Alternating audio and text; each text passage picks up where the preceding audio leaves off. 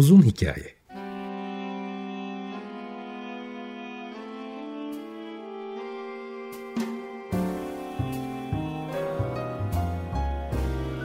Sinir bilim, psikoloji, felsefe ve müzik.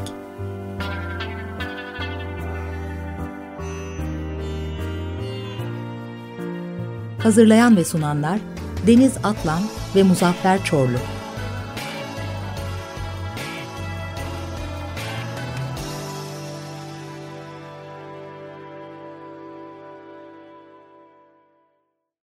...95.0 Açık Radyo'dan, Açık Radyo.com.tr ve onun uzun hikayesinden herkese günaydın. Bugün Muzaffer'le e, baş başa bir program yapacağız. Uzun hikayede ileriki günlerde bizi neler bekliyor? Onlarla ilgili bir girizgah yapalım istedik. Günaydın Muzaffer. Günaydın Deniz, nasılsın? İyiyim, teşekkür ederim sen. Geçen hafta ben de iyi, iyi diyelim iyi olsun birazcık problemler var ama herkeste problemler var. Geçen haftaki programda kulaklarını çınlattım gıyabında hazır sen yokken erteleme hastalığı şöyledir böyledir deyip senin de foyalarını Haklısın. Ortaya koydum. Kusura bakma ama yani haksız da sayılmazdım diye de düşünüyorum yani. Yok, e, ben o programa cevaben başka bir program yapacağım. Bugün senin istediğin içeriği yapıyoruz. Önümüzdeki günlerde ona cevaben Tamam. başka bir program Cevap yapacağım. hakkım saklıdır diyorsun yani. Tamam. Tabii ki her zaman. Şimdi önümüzdeki günlerde e, açıkçası biraz işin popüler kısmından bakıp popüler bilim ve bunun alt dalları olarak en çok konuşulan popüler psikoloji, popüler kültür gibi gibi konuları ele almayı düşünüyoruz. Çünkü biliyorum ki senin bununla ilgili bir takım soru işaretlerin, dertlerin, e, bir taraftan da iyi düşüncelerin var. Ama e, günümüzde şu anda hani popüler bilim dediğimizde sence neden adı popüler oldu ve bundan ne anlamalıyız? E, gerçek bilim adamlarının bu işin içinde olması veya gerçekten hani henüz daha safsata düzeyinde olanların da bilimselmiş gibi algılanması gibi gibi bir sürü şey hep konuşuyoruz zaten. İstersen bir yerden başlayalım. Ben de aralarda aklıma geldikçe bir şeyler sorayım sana. Bu konuyu tam da senin söylediğin sebeplerle e, yapalım dedik. Çünkü popüler kültür, şimdi popüler kelimesinin kendisi çok da böyle sıcak bir kelime değil. Çünkü bilinir olmak, bilinir kılmak, bir şeylerin e, herkes tarafından tanınıyor olması e, güzel mi? Yani şeye, içeriğine göre değişir. Güzel de olabilir, bu tehlikeli de olabilir. Genelde daha az kişilerin, e, daha doğrusu daha çok emek istenen durumlarda, örneğin işte çok daha karmaşık bir e, bilimin çok alt alt alt dallarından bahsedelim. İşte hani en son zamanlarda e, hiç popüler olmasa e, diyelim ki ağız mikrobiyolojisi. Şimdi eğer e, bu işte ağızdaki e, mikrobiyolojiye ya da işte oradaki flora çok uzmanı değilse insanlar kolaylıkla yani sokaktan durdurup bu konuda eğitim almamış birisine sorduğumuz zaman e, pek bilmeyecektir. Bu da normaldir. Dünyada herkesin her şeyi bilmesine hem gerek yok hem de e, bilmesi ona ne sağlayacaktır. Fakat popüler olduğu zaman bir şekilde popüler olduğu zaman bu sefer konunun kendi öneminden ziyade o konunun popüler olmasından ötürü. Aa bunu yani bu şey gibi bir bakayım bunu bir milyon kişi seyretmiş. O zaman bunda bir, bir şey vardır ben de seyredeyim'e gidiyor. E, dolayısıyla bunda bir milyon kişi seyrettiyse bunda bir şey vardır fikri oluşuyorsa o zaman ne yapıp edip onu bir milyon kişinin seyretmesi sağlanıyor. Ya da bunu şimdi tabii sosyal medya ağzıyla konuşuyorum ama bu fark etmez. 150 yıl önce de başka bir e, platformda bu geçerliydi. Dolayısıyla eğer gidip herkes X yerine Y konseri dinliyorsa o zaman herkesin gittiği Y konserinde olmakta fayda var. Çünkü o insanların bildiği var ki Y konserine gidiyor. Fakat zaman geçtikten sonra farklı olmak isteyenler popülariteye karşı gelip ya onu herkes dinliyor ben asıl X'e gidiyorum. Bu sefer de ne oluyor? X konserine gidenler daha karizmatik, daha bilgili algılanıyor. Bu sefer X'in popülaritesi başlıyor.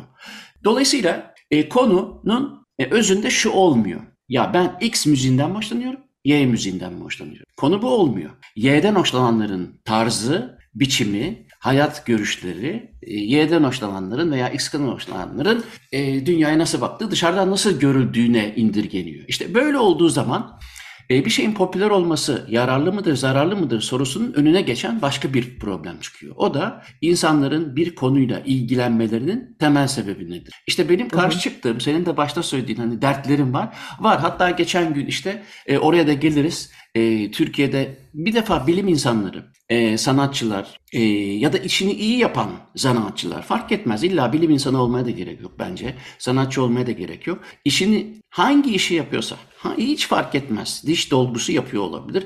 Diş protezi hazırlıyor olabilir. Marangoz olabilir. Hiç fark etmez. Bu benim gerçekten samimi duygularım ve düşüncelerim. E, işini iyi yapan insanlar için zaten e, o insanlar başka insanlar tarafından tanınmış olmak, biliniyor olmak bence çok kıymete değer bir şey. Eğer bir insan bir vidayı iyi sıkıyorsa e, ve de işte olması gereken şeylere dikkat ettiği için daha sağlıklı, daha dayanıklı bir iş üretmiş oluyorsa maddi manevi o kişinin onay alması, etrafı tarafından sevilmesi, desteklenmesi ve de işini iyi yaptığıyla ilgili biliniyor olmasında hiçbir sakınca olmadığı gibi güzel bir şey. Çünkü biz insanlar şu kısacık ömürde e, işimizi iyi yapıp takdir almayı da hak ediyoruz. Bu da bizi motive ediyor. Bunda da hiçbir narsistik ya da böyle hemen hödö hödö psikolojik şeyleri alt alta koyup üst üste koyup e, yargılama e, niyetinde hiç değilim. O yüzden işini iyi yapan insanların hepsi e, başımın üstünde. Fakat popüler kültür, popüler bilim denince bu iş e, benim ilk 1999 depreminden sonra aklıma yatmamaya başladı. Neden dersen çünkü 99 depreminde biliyorsun o zaman da e, hatta e, dışarılarda bile kalıyorduk ilk 10 gün falan. O zaman da tanışıyorduk, birlikteydik. Hatta annenle beraber biz dışarıda kalmıştık o derece. E, ve şöyle bir şeyler olmaya başladı. 1999 depreminde. Hiç kimse beklemiyordu. Çok az bilim insanı e, diyordu ki ya İstanbul bir deprem bölgesi, Türkiye bir deprem bölgesi. İstanbul'da da e, aslında hiç de e, çok önemli işte o Kuzey Anadolu fay hattı herhalde çok bildiğim konular değil ama onun da önemli bir kısmı İstanbul ve çevresinden geçiyor. İstanbul'un önemi işte hem ticari hem sanatsal hem işte kültürel hem de çok fazla insanın yaşamasından. E, ayrıca belki daha işte belediyelerin ya da devletin çok kontrol etmemesinden ötürü sağlıksız binaların çok olmasından daha büyük bir tehlike oluşturabileceği idi. Hı hı. Ama bununla ilgili herkes bunu bilmiyordu. Bu konu popüler değildi. Bu konunun popüler olmamasının en primer e, göstergesi İstanbul Üniversitesi'nde ben okurken yani 1986'dan itibaren okurken o zaman e, bizim edebiyat fakültesi çünkü psikoloji bölümü edebiyat fakültesine dahildi. E, yanımızda da mühendislik fakültesi vardı ve benim orada çok yakın arkadaşlarım vardı ve arkadaşlarımın çoğu da jeoloji bölümünde öğrencilerdi ve jeoloji yanılmıyorsam o zamanlar 1980'lerde üniversiteye girenler için mühendislikler arasında en düşük puanlılardı. Niye? Hı hı. Çünkü popüler değildi. Şimdi bir makine mühendisliğiyle, bir inşaat mühendisliğiyle, işte bir yapım onarım gemi mühendisliğiyle, bir jeoloji mühendisliği arasında işte makine mühendisliğini seçiyorsan iki kat daha doğru cevap vermen gerekiyor. Dolayısıyla belirli bir üniversitenin makine mühendisliği bölümüne girmek isteyen öğrenci daha fazla çalışmak zorundaydı. Eğer kazanamazsa orayı açıkta kalmamak için jeoloji e, bölümünü seçerlerdi, mühendisliği bölümünü seçerlerdi. Şimdi e, bugünün durumu böyle midir bilmiyorum ama ben 80'lerden bahsediyorum. Bundan neredeyse 40 sene öncesinden bahsediyordum. Bunun dışında jeoloji okumak isteyenleri ayrı tutuyorum. Ama önemli bir çoğunluğu diğer mühendislik bölümlerini kazanamamadan ötürü tercih etmek zorunda bile kalmıyordu. Yanılmıyorsam 18 tane seçenek yapılıyordu. Artık hala öyle mi bilmiyorum. Bizim zamanımızda öyleydi. Yanılmıyorsam işte 16 ile 20 arasında bir seçe, e, listeni yapıyordun. O olmazsa o, o olmazsa o işte verdiğin yanıtlara göre, doğru net sayılarına göre vesaire iki basamaklı sınavdan sonra yerleştirilirdi. Şimdi bu uzun girizgahı şunun için yapıyorum. Jeoloji gibi Türkiye'nin en çok ihtiyaç duyduğu bilim alanı ve bilim insanı e, bölgesi yani bilimin ta kendisi e, popüler değildi.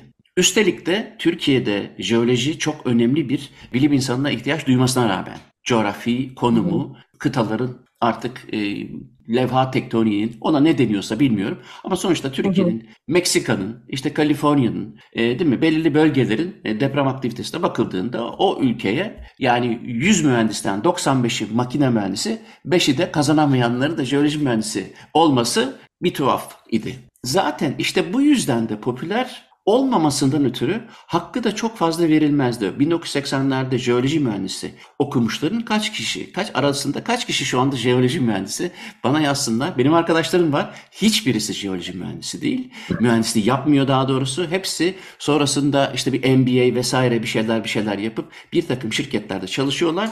Hiçbir fikirleri yok artık o işlerle ilgili. Şimdi bu bizi beni bir noktaya getiriyor. Bu sadece jeolojiyle sınırlı değil. Konuyu daha sonra işte Celal Şengör'e veya belki olursa İlber Ortaylı'ya getirmek istediğim için bir sebepten ötürü jeolojiden başladım ama psikolojide de böyle. Psikolojide de benim zamanımdan bahsediyorum. Dolayısıyla çok eski olabilir artık bu şeyler, bilgiler ama sanmıyorum. Benim yeni bir sürü hem öğrencim var hem arkadaşlarım var. Şimdi de bir konu popüler olduğu zaman örneğin psikoloji çok popüler olmaya başladı. Hele klinik psikoloji öyle bir popüler olmaya başladı ki çok büyük bir yanlış anlamadan ötürü çok değerli klinik psikologlar var Türkiye'de. Onların hepsini tenzih ediyorum. Fakat klinik psikoloji okumak isteyenlerin benim konuştuklarım arasında klinik lafından ötürü biraz daha tıbba yakın. yani klinik o klinik olmak zorunda değil. Klinik o manadaki klinik değil ama o popüler oldu. Şimdi o popüler olunca oraya rağbet artıyor ve oraya rağbet arttığı zaman orası değerleniyor. Çünkü çok kişi gel. Yani ülkenin ne kadar buna ihtiyacı var? Ya da o şehrin ne kadar buna ihtiyacı var? Ne kadar konu, hangi konularda eksiğimiz var? Orayı nasıl tamamlarızdan ziyade kişinin popülerlik anlayışı, daha doğrusu popülerite o sırada neyi gerektiriyorsa oraya doğru bir eğilim oluyor. İşte bu e, bir toplum için çok yıkıcıdır diye düşünüyorum. Çünkü durum nerelere gidiyor? Ben hatırlıyorum. Şimdi ismini hem vermeyeyim zaten hatırlayamadım da ama herkes anlayacaktır kim olduğunu. 99 depreminden sonra bazı insanlar çok ünlü oldu. Değil mi? O zaman sanıyorum Kandilli Rasathanesi'nin müdürüydü Ahmet Mete Işıkara. İnsanlar o birkaç ay onun ağzından çıkacak her şeyi dikkate aldı. Çünkü birdenbire hayat memat meselesi durumuna gelindi. Öleceğiz mi kalacağız mı bu ne oldu binalar yıkılıyor falan. E, dolayısıyla o insanlar birdenbire peygamberliğini neredeyse ilan etti diyeceğim. İnsanlar arasında şöyle bir şey oluştu. O kadar iyi hatırlıyorum ki bunları. Dediler ki işte yarın deprem olur mu? Tabii bir sürü üniversitenin jeoloji bölümleri ya da bu konuyla ilgili bilim alanlarındaki profesörler, uzmanlar fikirlerini ifade etmeye başladılar ve Türkiye'de kavga bile oldu. Sanıyorum Yıldız Teknik Üniversiteli bir e, hocayla e, işte İTÜ'lü bir hoca hayır deprem olacak olmayacak. Olacak olmayacak. Olursa birisi yedi buçuk olacak. Yok yedi buçuk olmaz. O iki, iki parçada bölünecek. Altıdan fazla üretmeyecek. Bunlar canlı yayında kavgaya tutuşurlardı ve toplumda e, bunları tutardı. En az e, işte felaket tellallı gibi hissetmiyorsa işte o Yıldız Teknik Üniversiteli hocayı e, tutarlardı. Çünkü şey o daha güzel bir haber veriyorsun işte iki parçada kırılacaksa diye. Kimse ya ben neye niye tutuyorum? Nedir? Yani ben hangi bilimsel tartışmanın ortasına düştüm? Hangi bilgimle bunu dinliyorum? demezdi. Dolayısıyla da o konu popüler olduğu anda o zamanın talk show'ları bu o zaman ünlü ne bileyim işte Hülya Avşarlardan tut da bilmem kimlere kadar şimdi isimlerini hatırlamıyorum. Talk show'ları vardı. Bu sefer bu profesörler ünlü olduğu için toplum tarafından bilin olduğu için oraya gelmeye başladılar. Oraya geldiler ne oldu? Bir tanesi aynı zamanda vücut çalışıyor, bodybuilding yapıyor. O profesörlerden bir tanesi. İşte Hülya Avşar onun pazosunu ölçüyor falan. Alkış kıyamet. Şimdi bu işin e, ya belki kaçınılmaz tarafı ama bence bilim insanının bundan kaçması lazım. Ya da diye de, diyebilmesi lazım ki tamam bugün istersen pazımı ölçelim. Bacak kalınlığımı ölçelim. Ee, bakalım ben ne kadar neymişim onu ölçelim. Yarın da geleyim e, daha büyük kitlelere e, bu işte jeoloji biliminin ya da işte ver, e, ulaştığımız verilere göre İstanbul'un akıbetini ayrıca konuşalım. Bu e, ikisini birbirine karıştırmayalım demesi gerekirken demiyorlardı. Ve bu işin ne oluyordu? E, hemen suyu çıkıyordu. 3-4 ay geçtikten sonra unutulmaya başlanmasının sebebi ki aralarında çok kıymetli hocaların sürekli hatırlatmasını e, tenzih ediyorum sürekli. Ya da Ahmet Mete Işıkara o zaman e, şu anda hayatta değil birkaç ay sonra bir dergi tarafından Türkiye'nin en seksi erkeği seçildi mesela. Yani bunu tenzih etti mi ya da bilmiyorum baktım araştırdım. Hani Allah aşkına ne yapıyorsunuz bu ne zırvalıktır. Yani beni bırakın e, dünyanın en seksi erkeği seçmeyi de benim depremle ilgili söylediklerime odaklanın gibi bir şey olmuyor. Çünkü orada işte popüler olmadın belki artık zehiri mi o dopaminin artık bambaşka şekillerde salgılanma yöntemi mi bilmiyorum. Birdenbire eşin suyu çıkmaya başlıyor. İşin suyu çıktığı zaman dönüp de insanlar aa İstanbul deprem bölgesiymiş hatta bütün Türkiye deprem bölgesiymiş. O zaman jeoloji e, fakülteleri ya da konuyla ilgili bütün bilim alanlarından daha fazla bilim insanı çıkması lazım. O bilimin popüler olması lazım. Jeoloji popüler oldu mu? Ben araştırdım. Ne kadar yayın çıktı, ne kadar kaç kişi daha fazla buralarda okumaya başladı. O kadar popüler olmadı. Yani bütün bu popüler bilim, popüler olunma hali e, seksi erkek seçilmeyle, kalın pazulu olmayla sınırlandı gibi geliyor, geliyor bana. Yanlışsam hemen onları bana yazsın. Ben de araştırıp bu hatamı düzeltirim. Okey, o zaman ben de şu ana kadar söylediklerin üzerine aklımdakileri söyleyeyim. Ee, mesela şu anda ben de şeyi düşünüyorum. Senin bu anlattığın hani 99 sonrası e, işte televizyonlarda, talk show'larda gelinen hikaye. E şimdi ister istemez sosyal medya kanalları için geçerli. E, mesela atıyorum hani biliyorum ki ben sen çok fazla hani Instagram üzerinde takı, takılmıyorsun diyeyim. E, mesela hani ben daha fazla Instagram e, kullanıcısıyım. Çünkü bir dönem e, gerçekten hani bu otoimmün hastalıklarla ilgili e, bir şeyler araştırdığımda hani yurt dışı kaynaklarına buralardan ulaşabilmiştim. E, dolayısıyla da benim için çok anlamlı bir kanal haline geldi e, bütün pandemi boyunca. E, hem yurt dışından bir sürü doktorla veya işte hani bir takım otoimmün rahatsızlıklardan muzdarip kişilerle iletişime geçebildim. Dünya ile bağlantı ve bir network edinebildim. Biri bana bir şey söyledi, daha yeni bir şey öğrendim, onu öğrendim vesaire vesaire derken ben bunu faydalı bir kanal olarak kullandığımı düşünüyorum. En azından benim için bir dönem çok faydalı oldu. Ve fakat e, gene aynı Instagram kanalının e, işte hani defolarına gelirsek günün sonunda bir e, doktor veya bir psikiyatrist veya bir bilim adamı diyeyim e, kalkıp işte Reels'ın süresine kadar ya da Story'nin süresi kadar ya da bir gönderinin süresi kadar işte beş maddelik bir şey anlatmak için işte bir otoimmün e, rahatsızlıktan bahsediyorsak belki yapılması gereken e, yüzlerce kalem varken hani bunlardan bir tanesinde de hani dil temizliği, ağız, ağız temizliği gibi, e, dil sıyırma gibi ya da işte e, ağızda yağ çevirme gibi bir takım aslında eski e, kültürlerden gelen ve şifalı olduğu e, bir, bir yandan da hani kanıtlanmış yöntemler konuşuluyor ve fakat düşünün ki siz beslenmeyle ilgili hiçbir şey bilmiyorsunuz ya da sizin bu hastanızı tetikleyen şeyin ne olduğunu bilmiyorsunuz ve zannediyorsunuz ki sadece ben bir dilimi sıyırırsam iki, iki günde işte keto beslenirsem biraz da juice içersem herhalde buradan çıkarım. Şimdi işin bir böyle bir tarafı var. Ama hani kendi adıma da çok faydalanabildiğim bir tarafından bahsediyorum. E, sosyal medya kanallarının da önüne geçmenin imkansız olduğu bir durumdayız şu anda. Ve hani belki de ne kadar acı ki e, normalde evet open source bir sürü kaynak varken yurt dışından ulaşılabilecek. E, şu anda kimsenin okumaya da mecal olmaması sebebiyle bu işte 30 saniyelik 40 saniyelik insanların maksimum dikkatini fokuslayabileceği kadar hareketli, müzikli, ışıklı videolar yapan bilim insanlarıyla ne yazık ki karşı karşıyayız. Ama ben açıkçası onların da bunu çok tercih edip etmediğinden bir noktada emin değilim. Ama sonrasında senin dediğin gibi popülerliğin getirdiği ve o muhtemelen e, karşılıklı beslenmenin getirdiği işte sana her gün birinin bir soru soruyor olması, senin söylediklerini dinliyor olmasını verdiği de sanırım başka bir ego diyebilir miyim oraya bilmiyorum ama oluşuyor da olabilir. Ben, ben senin anlattıklarından birazcık şey anladım gibi. Sanki bunun ayarı işte hani çok bıçak sırtı Hı-hı. bir şey. Buralarda ha bir de yeteri kadar mesela fikrin olmayan bir konuyla ilgileniyorsan nereden başlayacağını bilmiyorsun. Çünkü çok popüler bir insanın söylediklerini ciddiye alırsan belki de esas bilgi, bilgiye ulaşmak e, çok çok daha uzun yıllar alabilir gibi gibi. Benim aklımda da işte hani bu e, sosyal medyanın etkisi var. Buralarla ilgili neler düşünüyorsun? Bundan sonra ne olur daha doğrusu? Bence şimdi e, ben geçen gün bir tweet atmıştım bu konuyla ilgili ve bayağı da bana kızan da oldu ama ben benim düşüncem şu. Şimdi bırakınız yapsınlar, bırakınız etsinler gibi bir e, liberal şey e, görüş.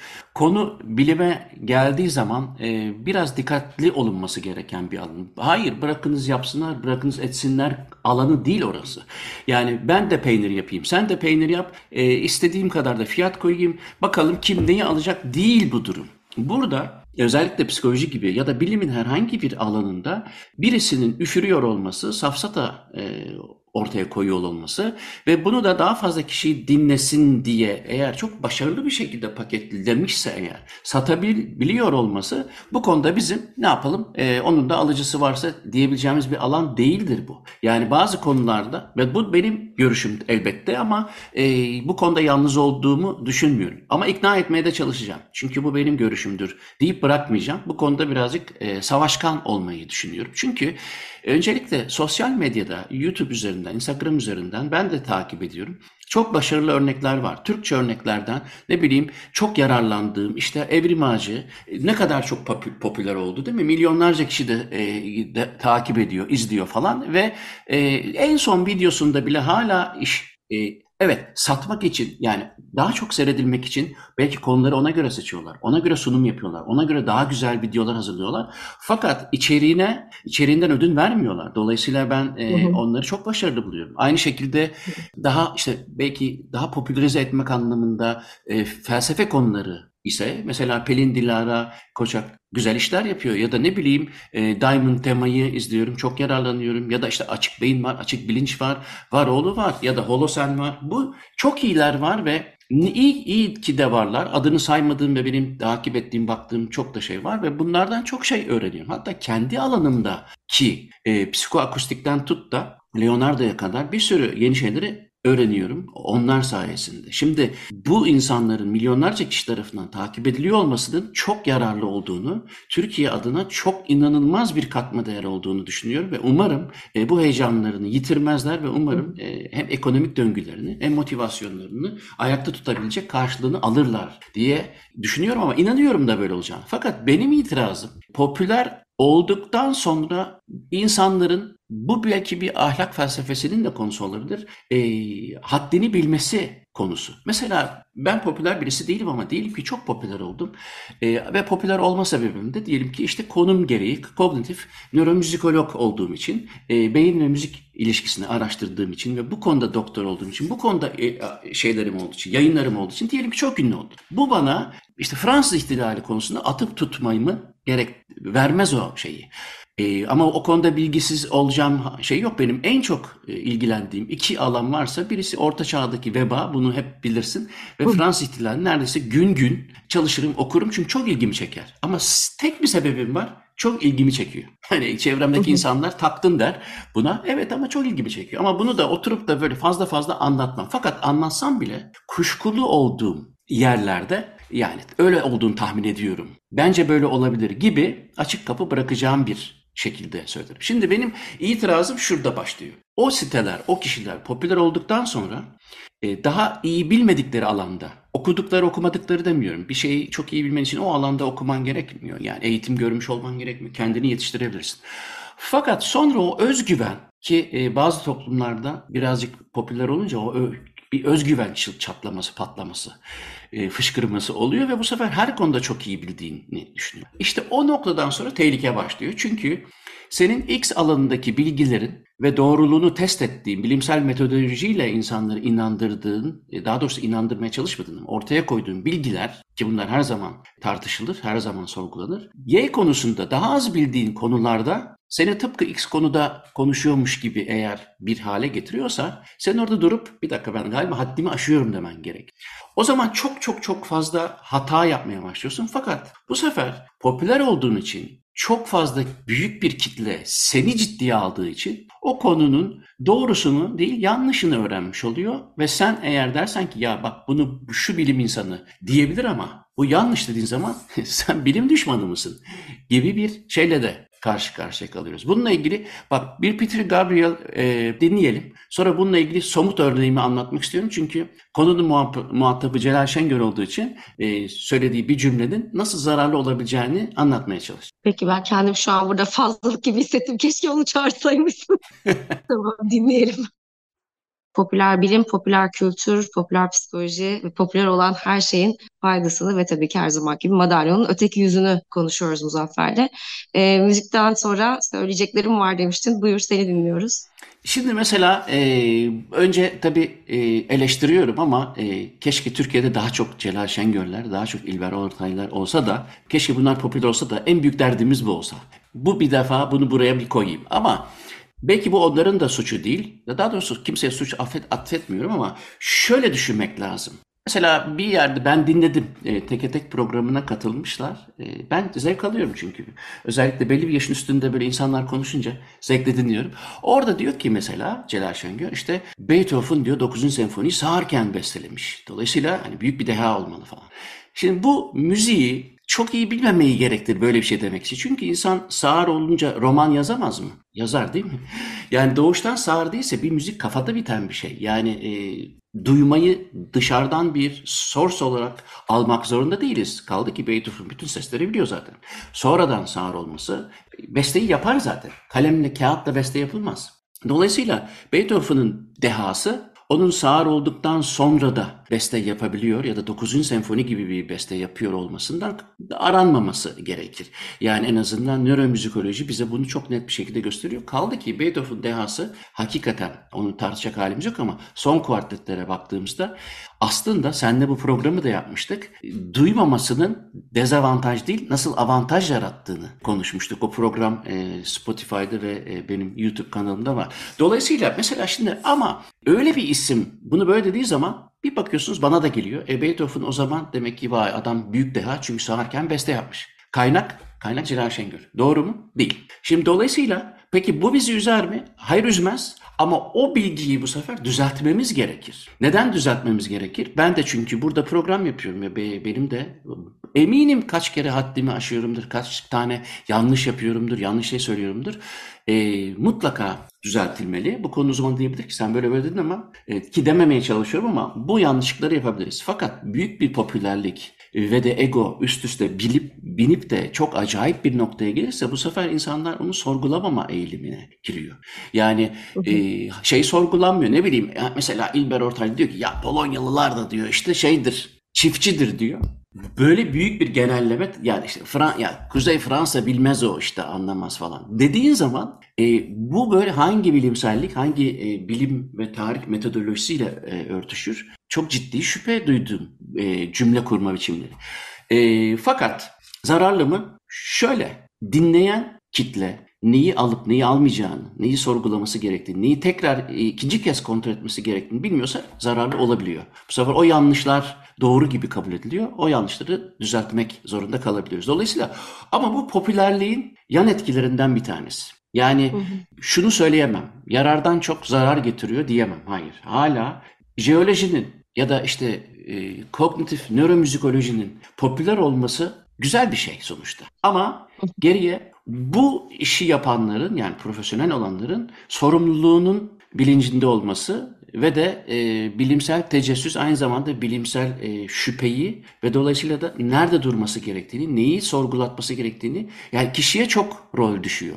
Orada büyük bir tehlike var. Çünkü Türkiye gibi ülkelerde, Türkiye gibi diyeceğim çünkü burada herhangi bir tarih profesörü mesela Belçika'da böyle popstar gibi e, göremezsin. E, keşke görülse tabii. Bu zararlı mı? Yani bir popstar ile bir tarihçinin popstar olması ya zararlı mıdır? Değildir. Fakat bu sefer ona yüklenen anlamlar gereği tıpkı pazosunu ölçtüren jeoloji mühendisi gibi ya da en seksi seçilen Kandilli Rasathanesi gibi bir e, abuk durumla karşı karşıya kalabiliriz. O yüzden e, uyanık olmak lazım. Bilim insanlarının da biraz daha sorumlu olması lazım diye düşünüyorum. Benim de aklıma yine şöyle bir şey geldi. Hani şu an gene çok uzun süredir üzerine konuş, biz konuşuyoruz da ka- kaç kişi acaba bizim gibi radyo programında konuşuyor? Hani işin uzmanı ya da bu işten ekmek yiyen biri olmayarak. Mesela işte nöromarketing, nöropazarlama hikayesine gelirsek aslında inanılmaz kaynaklar var. İnanılmaz e, e, konunun dibinin dibine kadar inebileceğiniz e, videolardan tutun da kitaplara kadar. E, ve fakat esas mesela bence bunların mesela biraz daha popüler olabilirse, e, daha fazla kişiye hitap etse, e, önü kesilecek bir şey olduğu için bu derece popüler hale getirilmediğini düşünüyorum. Ya da sadece popüler hale getirilen kısımları hani o kadar sınırlı ki Hani benim çocukluğumdan beri 42 yaşında olduğumu düşünürsek hala en çok konuşulan işte sarı kırmızı renklerin işte iştah açtığı ötekinin acele ettirmesi hmm. için e, bu işte fast food zincirlerinin bu renkleri tercih ettiğim. Ben bunu çocukluğumda da duyuyordum ama henüz daha bundan çok ileriye gidemediğimizi görüyorum. Hani her ne kadar biz nörogastronomi üzerine de konuşsak e, veya nöromarketing üzerine de konuşsak ASMR'lerden tutun da işte e, radyolarda yayınlanan e, jingle'ların, teaser'ların vesaire nerelere kadar aslında inebildiğini, o tasarlanan efektlerle, müziklerle neler yaratabildiğini e, biz kendi aramızda konuşuyor gibi hissediyoruz. Hissediyorum açıkçası ben bazen. E, çünkü buradan alınması gereken şeyler pe- pek alınıyormuş gibi de gelmiyor bana. E, aynı şekilde popüler psikolojide de e, şu anda gene herkesin dilinde bir sürü e, vaka e, diyeyim hani hastalık diyemeyeceğim şu anda ama bir sürü teşhis insanların ağzına dönüyor. İşte bence o kesin borderline, ben de onda, bence onda kesin şu var. İşte e, öteki bence paranoid şizofren oldu. İşte bu çocuğun zaten e, bir takım narsistik sorunları var gibi. Herkesin ağzında ve dilinde oluyor olması ve insanları kategorize eder hale gelmiş olması benim için mesela tabii ki biraz endişe verici. E, çünkü hani hangi noktada biz e, hangi demin senin söylediğin gibi bilgiye dayanarak veya cürete dayanarak e, birileriyle ilgili bu kadar cümle arasında teşhis ve hatta daha da ilerisi bununla ilgili bir takım e, ilaçlar öneren dostlar, komşular, e, mahalle arkadaşları bile çıkabilir hale gelmiş olması bence buralar sen senin demin söylediğin bilimsellikten biraz daha tehlikeli bir tarafa geçmiş oluyor. Hı hı. E, dilersen bir müzik arası verelim. Ondan sonra tamam. e, buralardan tekrar devam ederiz. Ne dinliyoruz? Şey dinleyelim gene Peter Gabriel'den sonra da toparlarız.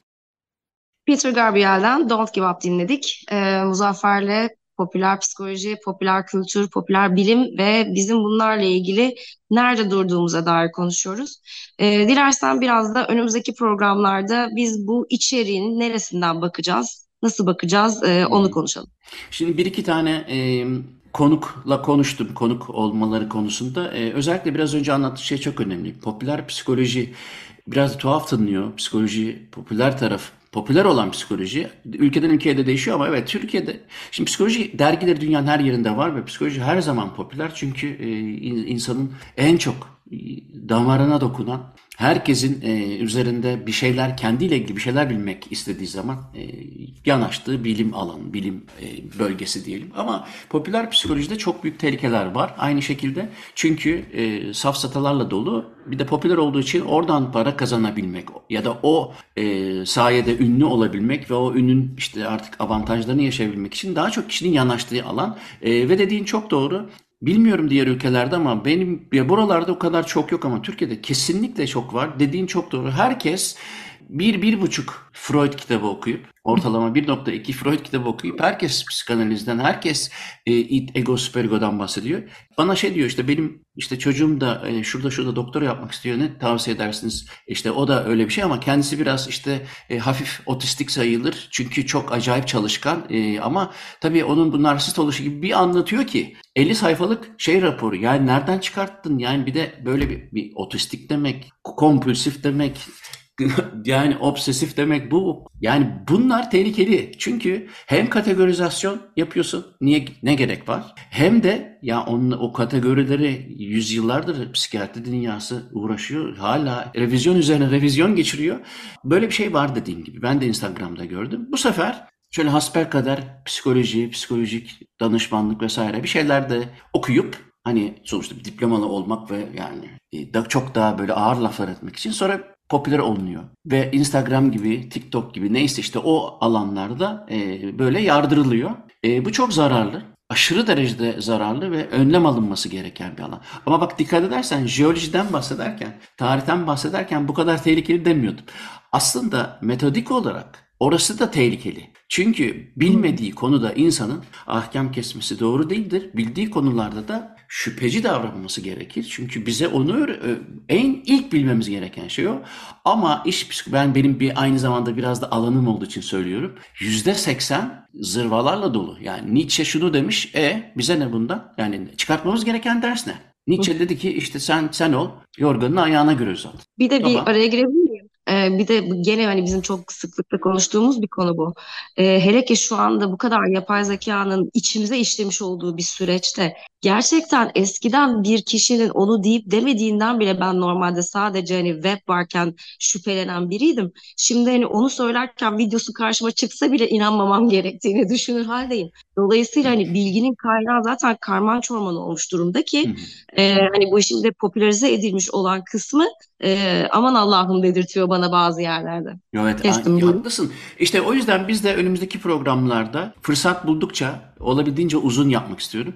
Ve olabildiğince konusuna hakim uzmanlarla e, birlikte şunu yapacağız. E, beraber yapacağız zaten. Birçoğunda bir beraber olacağız. Belki sen de kendi alanında e, yaparsın. Hı hı. Safsatalarla ilgili. Çünkü senin alanında da var. Hangi alanda yok ki?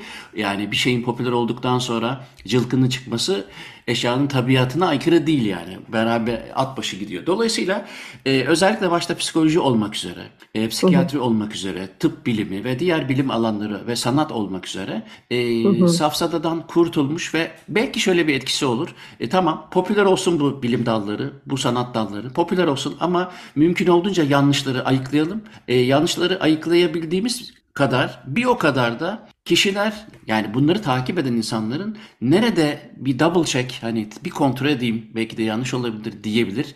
E, dolayısıyla bu tür bilgilere nasıl yaklaşmak gerekir? Aslında bilim ahlakı, ahlak felsefesinin e, konusu olacak o belki de. E, hakikaten nasıl yaklaşırsa hem onlar zarar görmez yani takip ben de onlardan birisi olarak söylüyorum. Popüler bilim ve sanatla ilişkili olan birisi olarak söylüyorum. Hem daha fazla yararlanırız hem daha az zarar görürüz. Belki de hiç zarar görmeyiz. Hem de aramızda ünlü olduğu için önemli olanları önemli olduğu için ünlü olanlardan ayırmamız gerekiyor. Çünkü bir şey önemliyse umarım ünlü olur. Ama bir şey ünlüyse o önemli o demek değildir. Bu ayrımı yapmasına yol açarsa bu programlar serisi o kadar memnun oluruz. O yüzden ne yap? Bizi mutlaka YouTube'dan e, Muzaffer Çorlu YouTube kanalından takip edin ki ben oraya koyuyorum çünkü görüntülü. Ama radyoda her türlü Spotify'a koyuyor ses e, şeylerini. Oradan takip edersiniz eğer olur da kaçırırsınız ama ben Twitter'dan, Instagram'dan Deniz'le ben de duyuruyoruz. E, ben de e-mail adreslerimizi hatırlatayım. E, bize muzafferçorlu.gmail.com veya denizatlam.gmail.com'dan ulaşabilirsiniz. Haftaya görüşene dek hepinize günaydın. Günaydın.